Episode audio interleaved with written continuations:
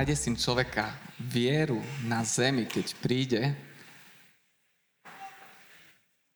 tak túto otázku som si položil ja sám, ale mohli by sme ju dať, položiť aj takto. Nájde syn človeka v, v našej koinónii vieru, keď príde? Nájde ju u mňa, tú vieru, keď príde? A je to pár týždňov, čo náš brat Bartolomej uh, mal ten úraz. Je to 70-ročný pán, pre tých, ktorí ho nepoznáte, ktorý oberal ovoci zo stromu a spadol.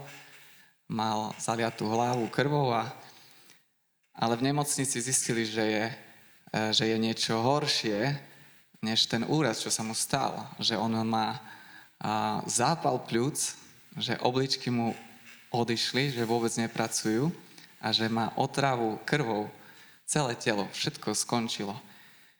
Pár dní na to sme boli s Milanom sa modliť za neho a ja som, ja som videl uh, telo, ktoré ešte žije, ale ktoré vlastne už ťahajú len prístroje.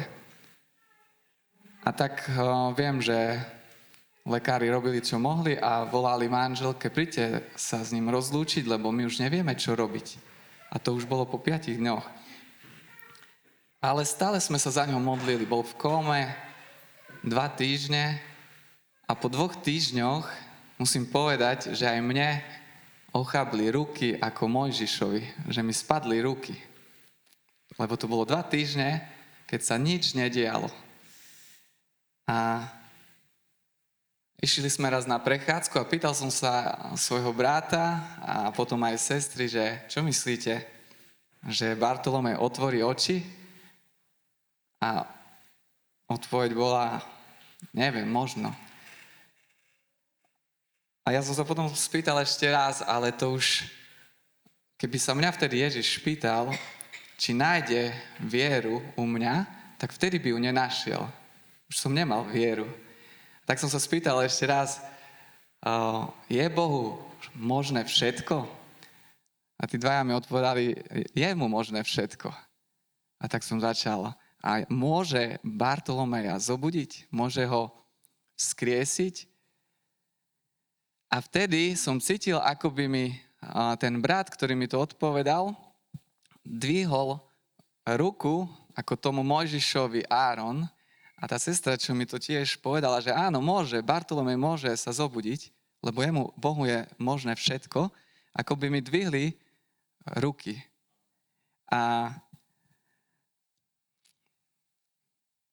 a čo je krásne na nás, kresťanoch, je to, že my nie sme individualisti. Aj keď viem, že teraz sa to veľmi presadzuje, ale ani my koinonia, že keď možno ti ochabli ruky, ako aj mne, že je tu niekto pri tebe, kto ti tú ruku môže dvihnúť.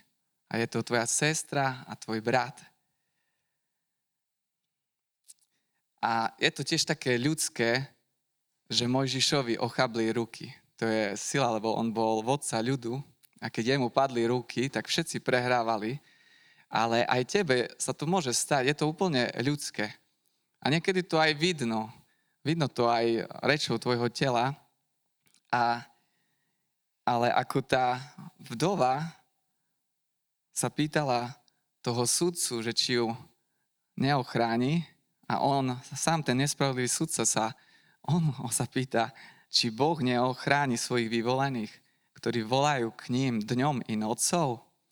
A my sme skutočne volali dňom i nocou, sa mi to páčilo, keď Martin prišiel s tou iniciatívou a začali sme sa za ňo modliť. Ďalší bratia, sestry, boli to ďalší, ktorí takto nie len mne, ale myslím, že aj vám, ktorým tak padala viera, vám dvíhali ruky.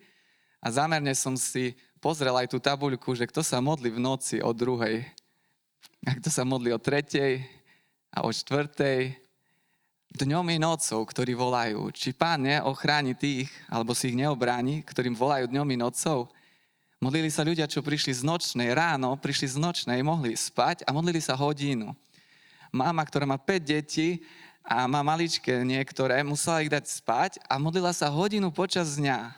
A či Boh si toto nevšimol? Všimol si to. A Bartolomej pomaly sa mu začalo polepšovať a zatiaľ to napreduje, sa zlepšujeme. Amen. A môžeme zatlieskať Ježišovi.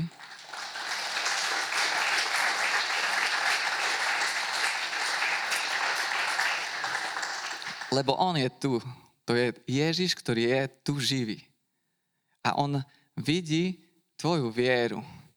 On ju tiež hľadá a, a pýta sa, či ju nájde u, u teba, keď príde na túto zem. A možno tvoj postoj, možno tvoj postoj je takto na modlitbe, alebo máš zvesené ruky.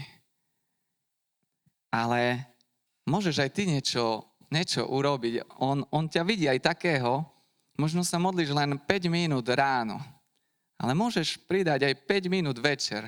Pre teba to bude 5 minút dňom a 5 minút nocou.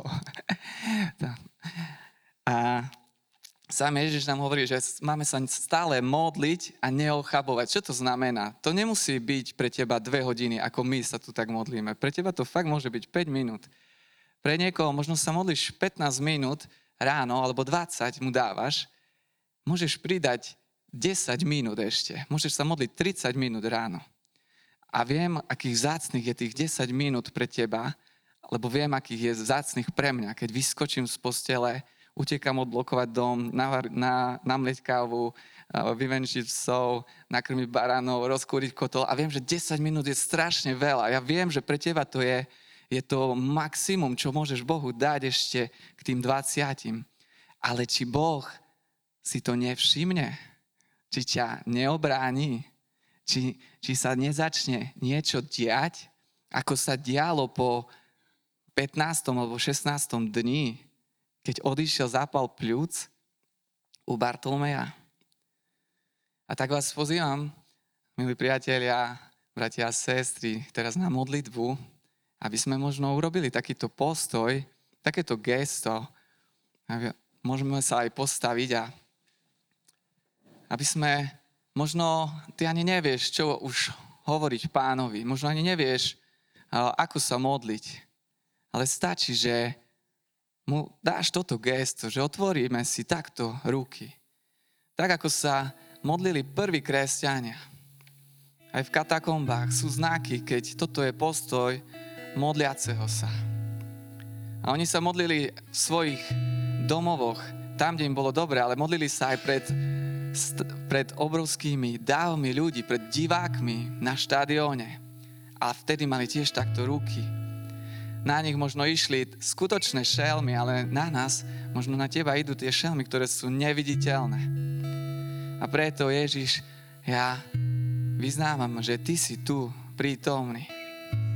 A aj keď nám oťaželi ruky, ty nám to vôbec ani nevyčítaš, ani, ani nám to nechceš teraz pripisovať, že nám ochabla viera, lebo stalo sa to aj Mojžišovi. Ale ty si tu, aby si sám poslal brata, ktorý stojí vedľa mňa a sestru, aby mi dvihli tú ruku, jednu i tú druhu. Aby sme sa mohli spoločne modliť a chváliť ťa.